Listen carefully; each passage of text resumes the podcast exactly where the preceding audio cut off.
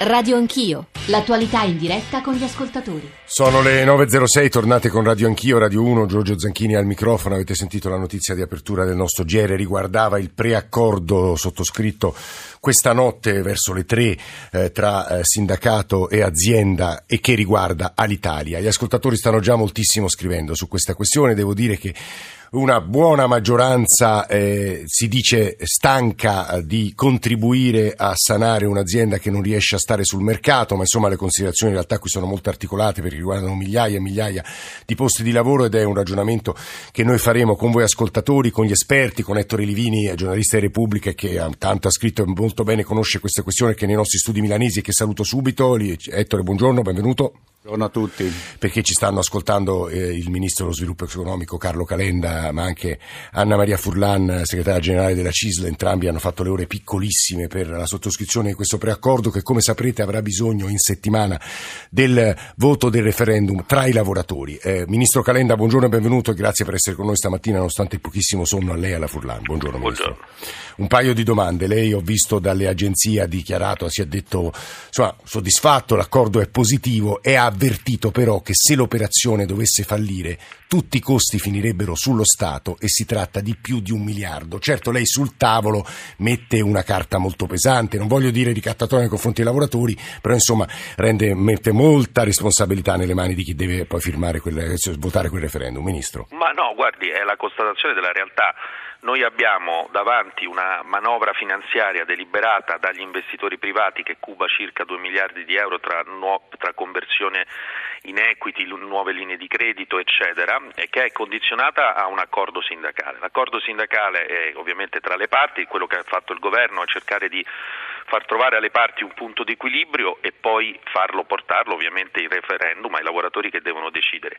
Se, questo, se questa situazione non si risolvesse gli investitori non investirebbero e quindi la, l'Alitalia potrebbe chiedere l'amministrazione straordinaria e questo costerebbe allo Stato moltissimi soldi.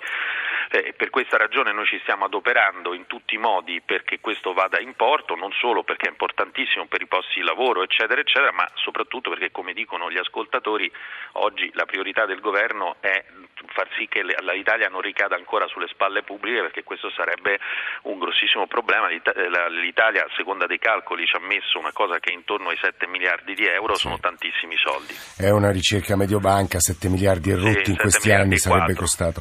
Ministro, eh, che costi però graverebbero in ogni caso se questo accordo fosse sottoscritto sullo Stato? Lo chiedono gli ascoltatori in termini di cassa integrazione, di misure di incentivazione all'esito. Comunque lo Stato qualche soldo ce lo deve mettere. No, guardi, è previsto per gli esuberi eh, due anni di cassa integrazione, poi la NASPI, mm, così come eh, diciamo normale, eh, diciamo, mi pare che questo sia, come posso dire, proprio di tutte le aziende che sono in crisi, hanno queste facoltà, in questo caso c'è un'integrazione che deriva dal famoso fondo volo che però non, non cambia, non viene aumentato, insomma, quindi da questo punto di vista direi che siamo di nuovo nella soluzione migliore possibile eh, data una, la, la, la crisi di un'azienda che, ripeto, però ha un dato positivo, cioè che ha degli investitori privati pronti a mettere moltissimi soldi per provare a rilanciare rilanciarla e questo credo che vada a tutti i costi preservato. L'ultima cosa Ministro, lei conosce le aziende, conosce l'economia, eh, l'Italia è a un passo dalla terza crisi sistemica, la vera domanda è se la strategia non sia stata sbagliata e se l'Italia ce la farà mai in un mercato così competitivo, Ministro. Guardi, io penso che la strategia sia stata sbagliata, eh, diciamo, è un'evidenza per come eh, poi sono andate le cose. Lo ripeto, è stata sbagliata, ma hanno messo moltissimi soldi anche gli azionisti, quindi soldi loro e questo è importante riconoscerlo. Dopodiché mi pare che ci sia una inversione di tendenza, mi pare che ci sia anche un management eh, che si vada a definire eh, nuovo, insomma ci sono gli elementi per provare una sfida che è una sfida molto complessa e che rimane molto complessa, ma che con un buon accordo sindacale, con delle risorse fresche messe dagli investitori, con una strategia, nell'accordo c'è anche il fatto che si investa nel lungo raggio, che è quello che dovrebbe per un paese che vive di turismo e di Made in Italy riuscire a far funzionare l'Italia, credo ci sono le premesse per fare un percorso. Poi le cose vanno dette con grandissima prudenza, visto il passato, vanno verificate, l'azienda non sarà gestita dallo Stato, sarà gestita dai privati e quindi starà a loro poi portare i risultati a casa così come previsto da questo business plan. Ministro dello Sviluppo Economico Carlo Calenda, grazie per essere stato con grazie noi in apertura mille. di seconda parte a Radio Anch'io. Tra poco Ettore Livini ci spiegherà anche il merito dell'accordo, il preaccordo sottoscritto la notte scorsa. Anche Stefano De Carlo è collegato con noi, segretario esecutivo dell'Associazione Nazionale Professionale Aviazione Civile, è stato comandante per vent'anni all'Italia, conosce benissimo le cose di cui stiamo parlando. De Carlo, buongiorno e benvenuto. Buongiorno. Però vorrei andare da Anna Maria Furlan per una valutazione, segretario generale della CISL. È stata una trattativa molto dura e molto complessa, davanti a una crisi aziendale molto seria che davvero poteva concludersi nel modo peggiore possibile. Noi abbiamo esercitato come sempre un grande, grande senso di responsabilità e credo che questo vada valutato in modo molto positivo. All'Italia tra occupazione diretta e indotta rappresenta oltre 20.000 lavoratori, di cui 14.000 interni, il resto ovviamente è l'indotto che significa quindi 20.000 famiglie. Sì. Ma non solo questo, è una grande impresa, importante impresa del nostro paese, in molte parti del mondo l'Italia è all'Italia.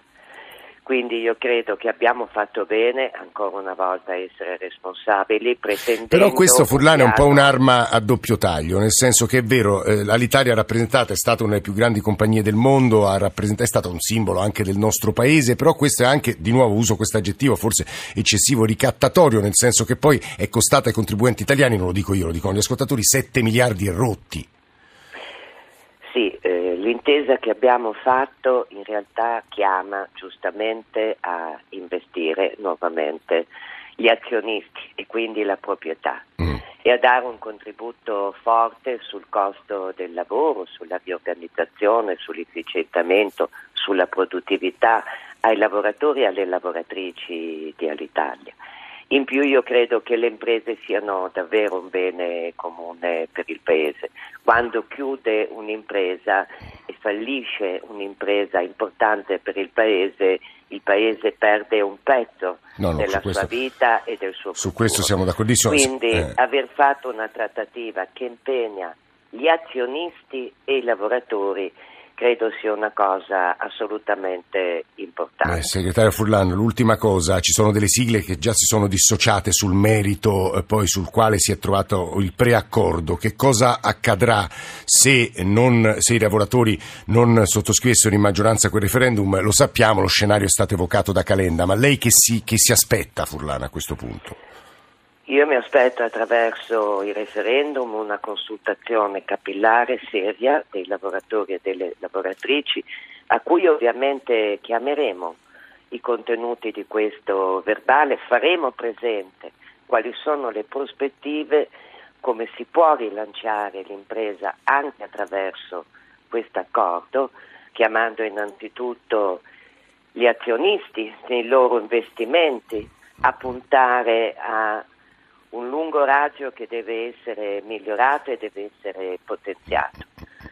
Quindi io credo che ancora una volta, come è successo nel passato, i lavoratori non faranno mancare il loro contributo di senso di responsabilità, di intelligenza e di partecipazione. Anna Maria Furlan, segretario generale della CISL, che stanotte ha tenuto, assieme al ministro Calenda e altri ministri altri sindacati, ha costruito eh, un, un, lungo negoziato che è arrivato al compromesso che adesso vorremmo però raccontarvi, anche nel dettaglio l'hanno fatto i nostri GR, insomma grazie Anna Maria Furlan, però Ettore Livini, eh, Repubblica, sta nella nostra sede di Milano e poi Stefano De Carlo.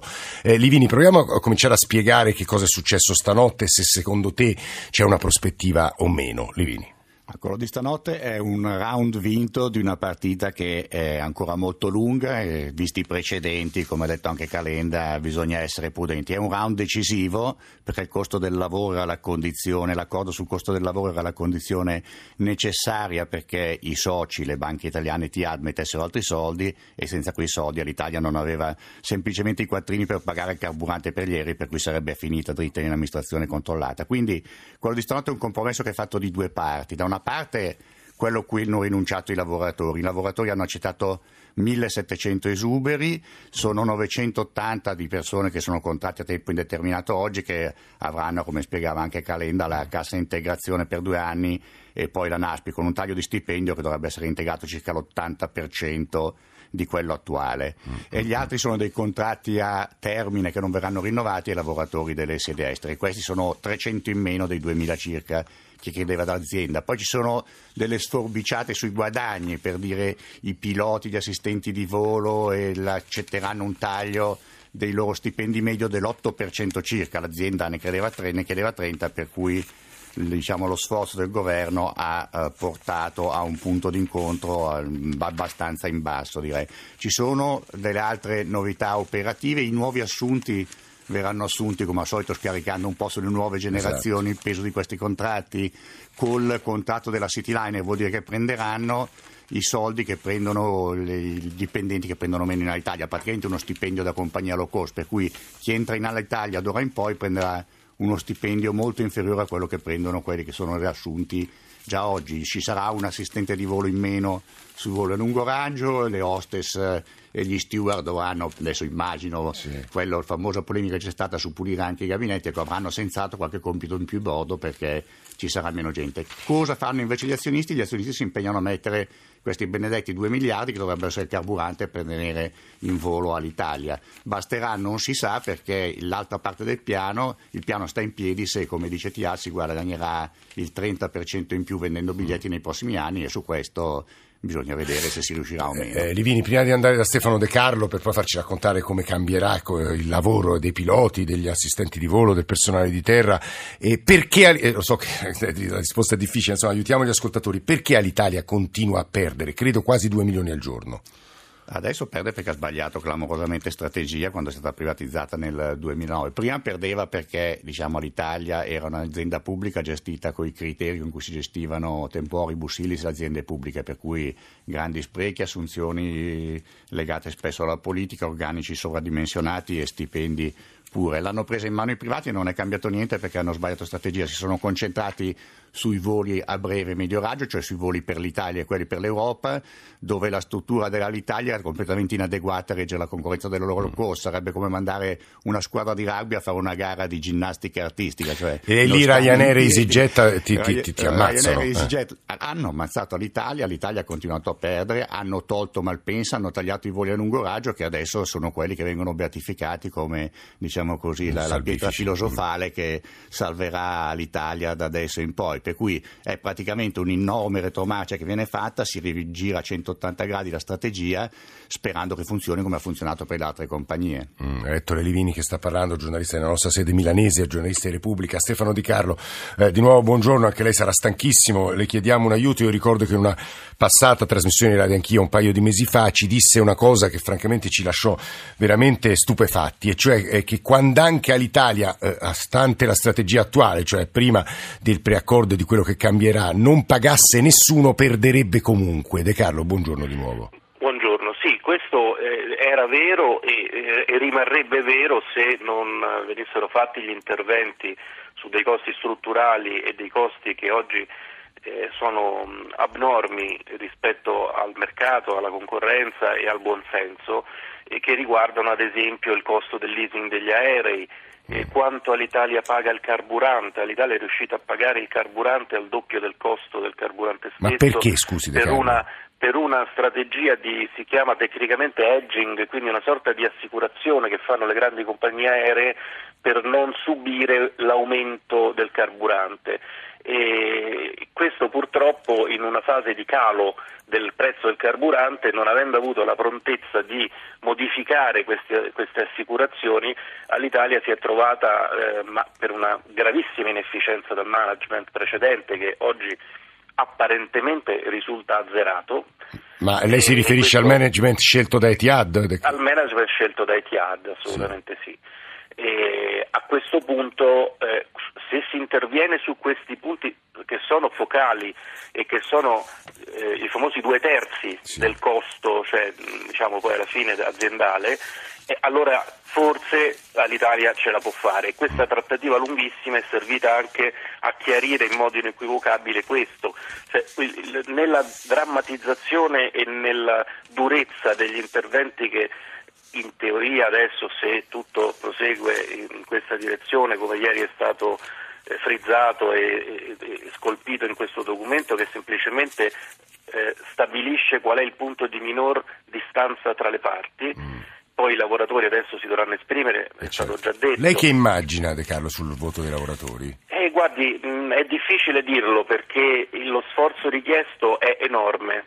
Eh, all'Italia con queste misure di, mm, purtroppo eh, ovviamente chiederà, chiede, sta chiedendo ai lavoratori tutti eh, un ulteriore sforzo dopo altri due eventi precedenti sì. in cui è stato chiesto un enorme sforzo ogni volta sia in termini di esuberi e quindi di gente che perde il lavoro sia in termini di riduzione dello stipendio, aumento delle, Scusi De Carlo, a questo proposito, poi eh, scusi se la interrompo, eh, come lei sa ci sono alcuni giornali che sono molto aggressivi nei confronti dei lavoratori di Alitalia, per tutti cito Libero, la, il titolo di stamattina, i mantenuti di Alitalia ci costano 600 milioni, pagheremo noi i privilegi dei dipendenti, un pilota della compagnia italiana prende il 70% in più di un pilota Ryanair, lo dico a Stefano De Carlo che è stato comandante per tanti anni sì, dell'Italia. Eh, guardi, eh, dovrei usare un termine che eh, diciamo, in non è consono alla trasmissione. Eh, cioè, fare giornalismo così si commenta da sé, cioè vuol dire sparare un titolo senza sapere di che si parla, senza avere dati e senza niente. Oggi i livelli retributivi di Alitalia sono assolutamente in linea con quelli dell'Holocaust, della media dell'Holocaust che operano in Europa.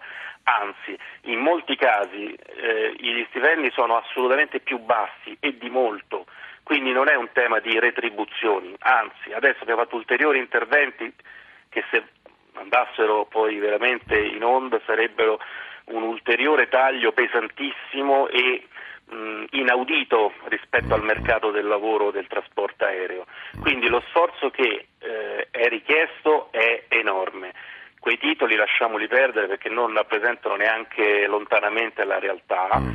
E speriamo che tutto questo serva esatto. poi a, a, a Guardi De Caro, lei, lei, ha toccato secondo me la domanda delle domande sulla quale tra l'altro un studioso come Andrea Giuricin che insegna economia dei trasporti alla Bicocca di Milano e lavora anche con l'istituto Bruno Leoni ha provato a rispondere con una serie di tabelle, dati, io qui davanti ho un'infinità di grafici che dimostrano quello che è veramente una specie di lunga agonia della, dell'ex azienda di trasporto aereo di Stato perché le perdite sono state impressionanti in questo ultimo decennio decennio, ma soprattutto è impressionante il numero di passeggeri e il rapporto fra il 2005 e il 2015, che so, di Ryanair. Nel 2005 faceva volare 33,4 milioni di passeggeri, oggi 101,4. All'Italia ne faceva volare 30, adesso 23. Professor Giudicin, buongiorno.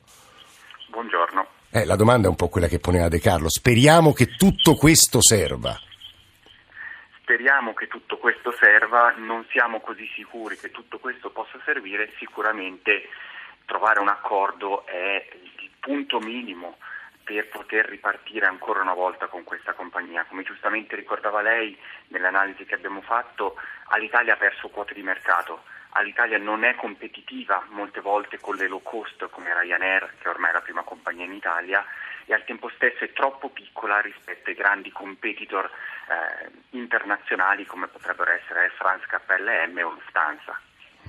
Tra l'altro eh, una delle prospettive potrebbe essere, Giudicin, quella di un'alleanza con un grande vettore, penso a Lufthansa, ho letto anche questo in queste settimane.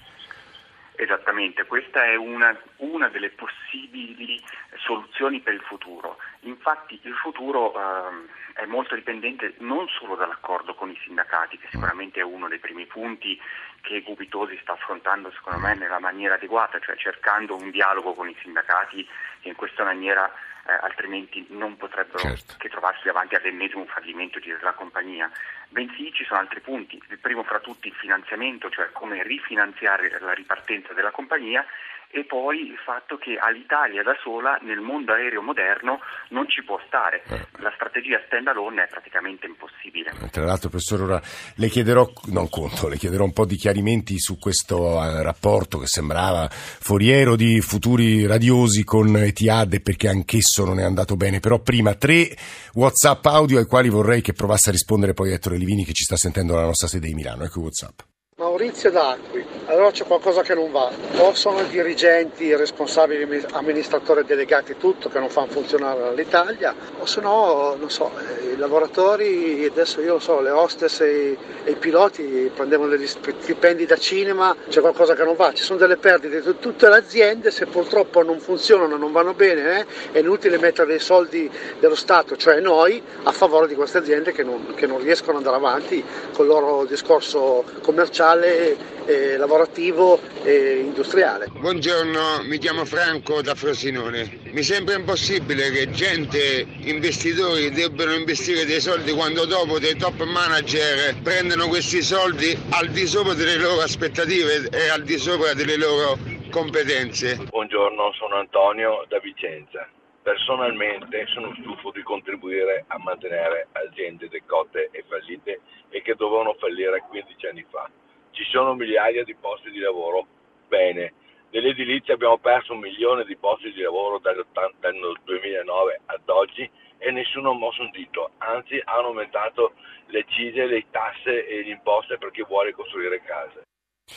Ettore Livini, abbiamo un paio di minuti, poi ovviamente torneremo anche con De Carlo e Giuricin eh, a rispondere a quello che scrivono, che ci dicono gli ascoltatori. Credo, Livini, che vada però chiarito che, e questo è un discorso che riguarda anche, credo, FCA, Fiat, sono aziende comunque private da anni, negli ultimi anni il contribuente non ci ha messo una lira, o sbaglio, Livini? No, negli ultimi anni, dal 2009, il contribuente mette solo i soldi che si decise allora di stanziare a livello pubblico per pagare gli ammortizzatori sociali necessari a chiudere l'amministrazione straordinaria. Poi tutti i soldi che si sono persi dal 2009 sono tutti soldi privati. I manager hanno sbagliato, i manager hanno nominato i, soldi, i soci e i soci sono quelli che ci hanno perso circa 2 miliardi di euro. Etihad, che è arrivata nel 2013, ha già bruciato un miliardo di euro in Alitalia, per cui se ci rimette dei soldi non credo siano così suicidi di metterli lì per buttarli in un pozzo senza fondo di nuovo. Hanno fatto i loro calcoli che gli conviene, conviene a questo punto. Per il governo vale il discorso di Calenda, farsi stare, fare puramente da spettatore in questa fase, assistendo diciamo così così alla lenta eutanasia di Alitalia fino all'amministrazione controllata avrebbe significato prendere in mano il cerino quando ormai era praticamente bruciato tutto e mettersi lì a dover gestire una società in cui si sarebbe perso circa un miliardo. Per cui l'intervento oggi del governo è. C'è una grande questione industriale ed è giusto che il è governo. Una grande questione che questo momento lo risolva così. Poi i soldi ce li rimetteranno i privati. Le, le cassa amministrazione straordinaria è uno strumento che è a disposizione non della Fiat ma di tutte le imprese, comprese quelle di, di cui si parlava prima. Diciamo, è stato affrontato non diciamo così, con armi eh, nucleari straordinarie, ma con gli strumenti che ci sono a disposizione nella nostra giurisdizione per affrontare un tema delicato come questo che coinvolge circa 30.000 persone. Eh, stiamo parlando con Ettore Livini, Stefano De Carlo e Andrea Giuricin di Alitalia, abbiamo sentito poi il ministro Calenda, la segretaria Furlan e continueremo con voi ascoltatori a discutere di questo tema 335 699 2949 sms, whatsapp, whatsapp audio, adesso il GR, torniamo assieme tra pochi minuti.